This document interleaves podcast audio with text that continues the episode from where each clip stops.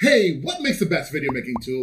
I know there are tons of them out there. There's CapCut, there's Premiere, there. I mean, it just goes on. The list is long. Descript, uh, there's just so many, and you're probably just like losing your mind, wondering, okay, which one should I use?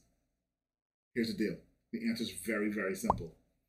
The best one is the one that makes the most sense to you to use, the one that's easiest for you to use. I know some people who absolutely love Premiere because that's the way their mind works and they do all their video editing there. And then you take them and you put them into CapCut and they get lost. They're absolutely lost. So try them out, see which one is the most intuitive to you, and that's the one you need to use.